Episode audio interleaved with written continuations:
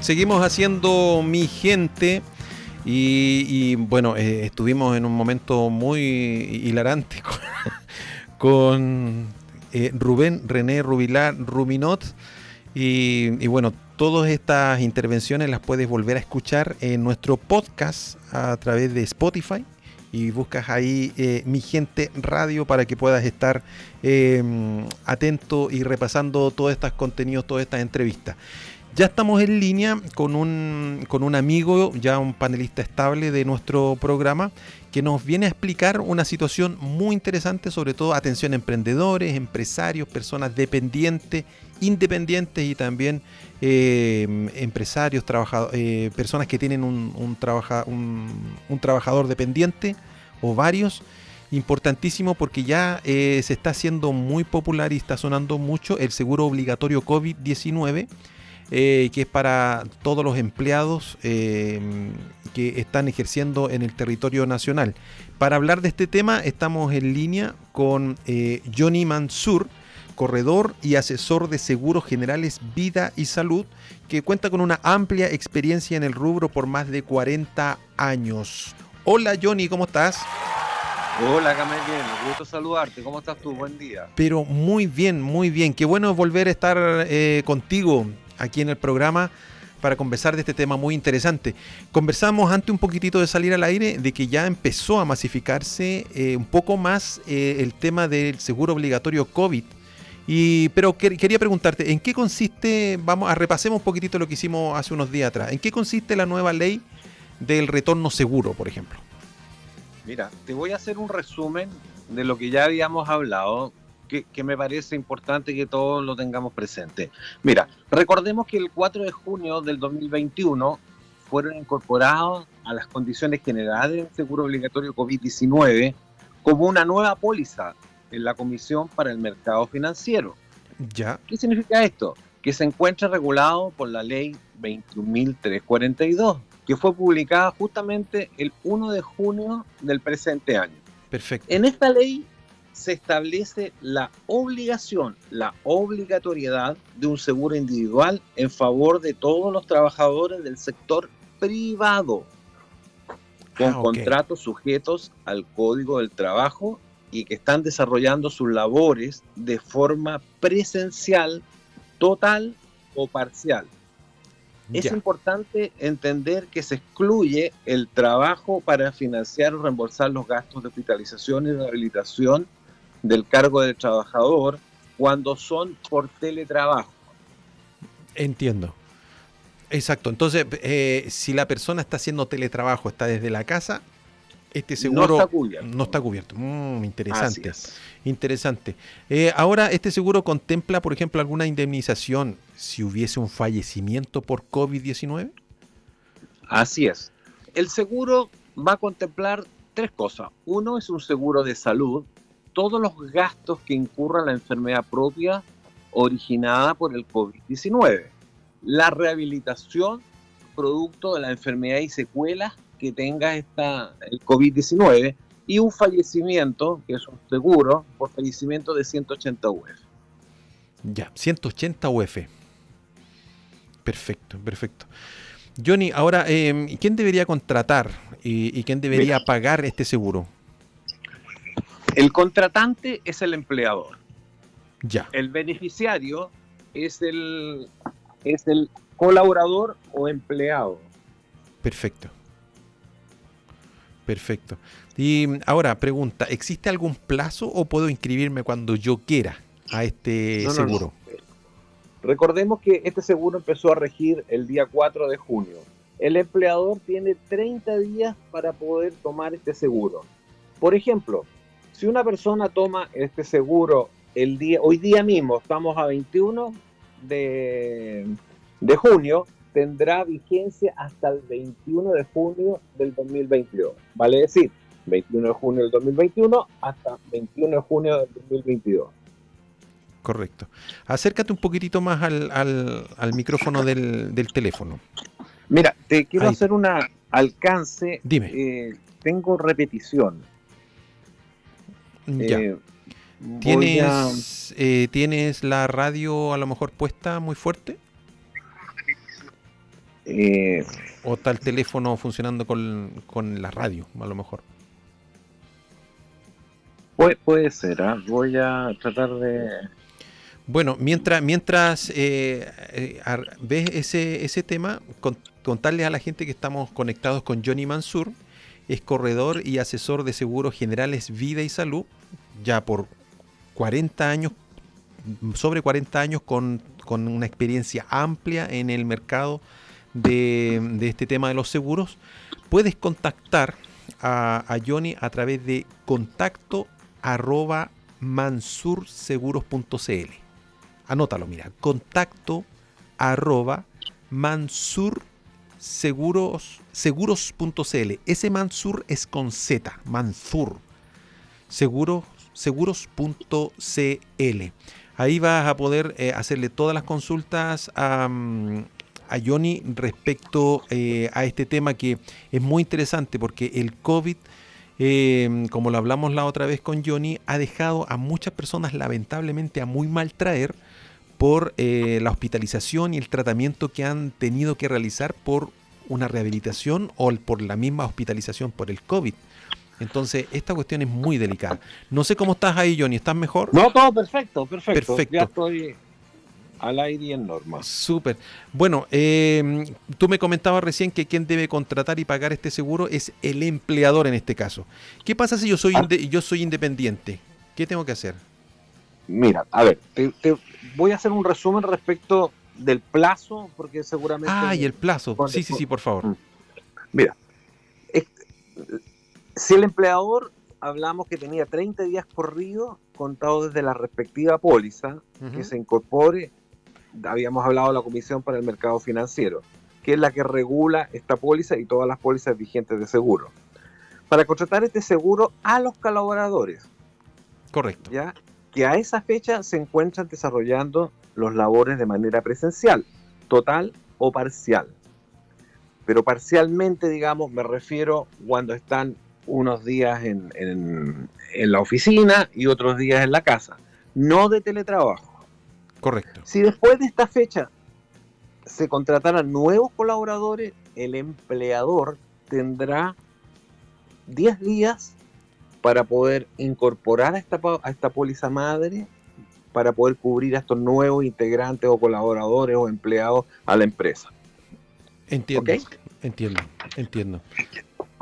Ahora, sí, te escucho. Eh, ahora, el, seguro, eh, tú explicabas recién de que es 12 meses. Así es. Es, de un año, que generalmente las pólizas tienen una cobertura y una vigencia de un año. Una, tiene una vigencia y una caducidad. Desde el momento que se contrata, tiene 365 días para, para cubrir a los empleadores que están asegurados. Perfecto. Ahora, ¿qué pasaría, eh, Johnny, si, si este seguro no fuese contratado?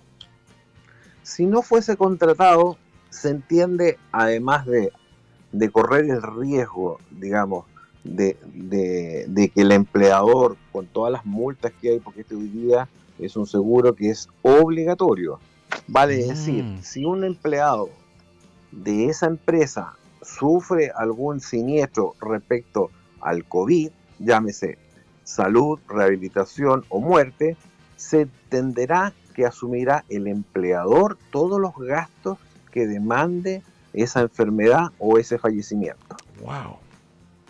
Wow, qué duro.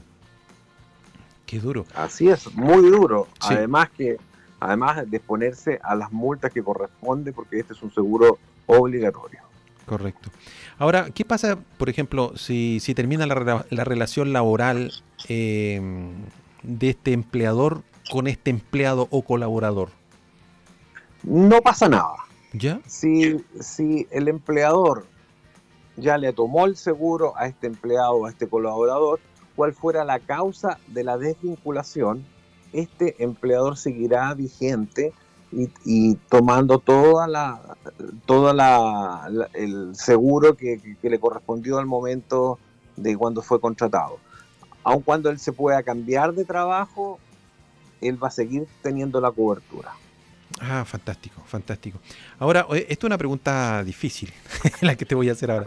Eh, por ejemplo, ¿qué, sí, ¿qué cosas no cubre este seguro COVID-19? Bueno, bueno, no es una pregunta difícil, es una pregunta muy, muy natural, porque todos sabemos ya con, con el resumen que hemos dado qué es lo que está cubierto, pero hay que también hablar de las cosas que no están cubiertas. Y es como la letra chica que todo, todo asegurado quiere saber. Bueno, ¿qué son las cosas que no cubre este seguro? El seguro, todos los gastos de hospitalización o el fallecimiento asociado a enfermedades distintas de COVID.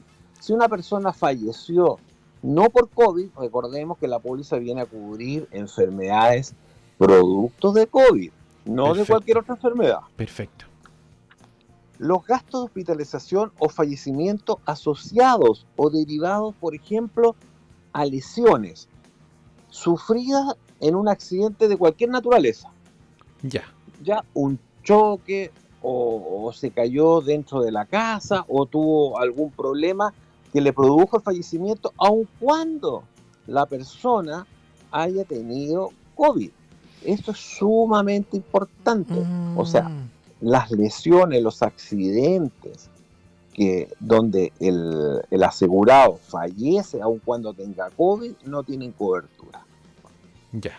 En el caso de personas aseguradas, por ejemplo, llamemos a FONASA, por ejemplo. ¿Ya? Todos los gastos que han sido incurridos en estos prestadores y que no pertenezcan a la red asistencial, o bien, o tengan fuera de la modalidad de atención institucional, si esta persona que tiene COVID va a esos lugares que no están en la red asistencial, tampoco tendrían cobertura. Mm, en el caso también de las personas, porque también hablamos que tiene dos tipos de salud, FONASA e ISAPRE. En el caso de la ISAPRE, la institución de salud provisional, todos los gastos incurridos en estos prestadores que no pertenezcan a la red de prestadores de salud individuales e institucionales, que cada, que cada institución de salud y SAPRE pone a disposición de su afiliado con el propósito de otorgarle el CAE, que es la cobertura adicional para enfermedades catastróficas.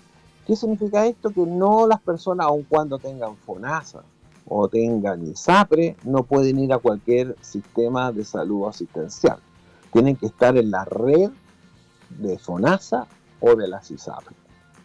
Mm, correcto.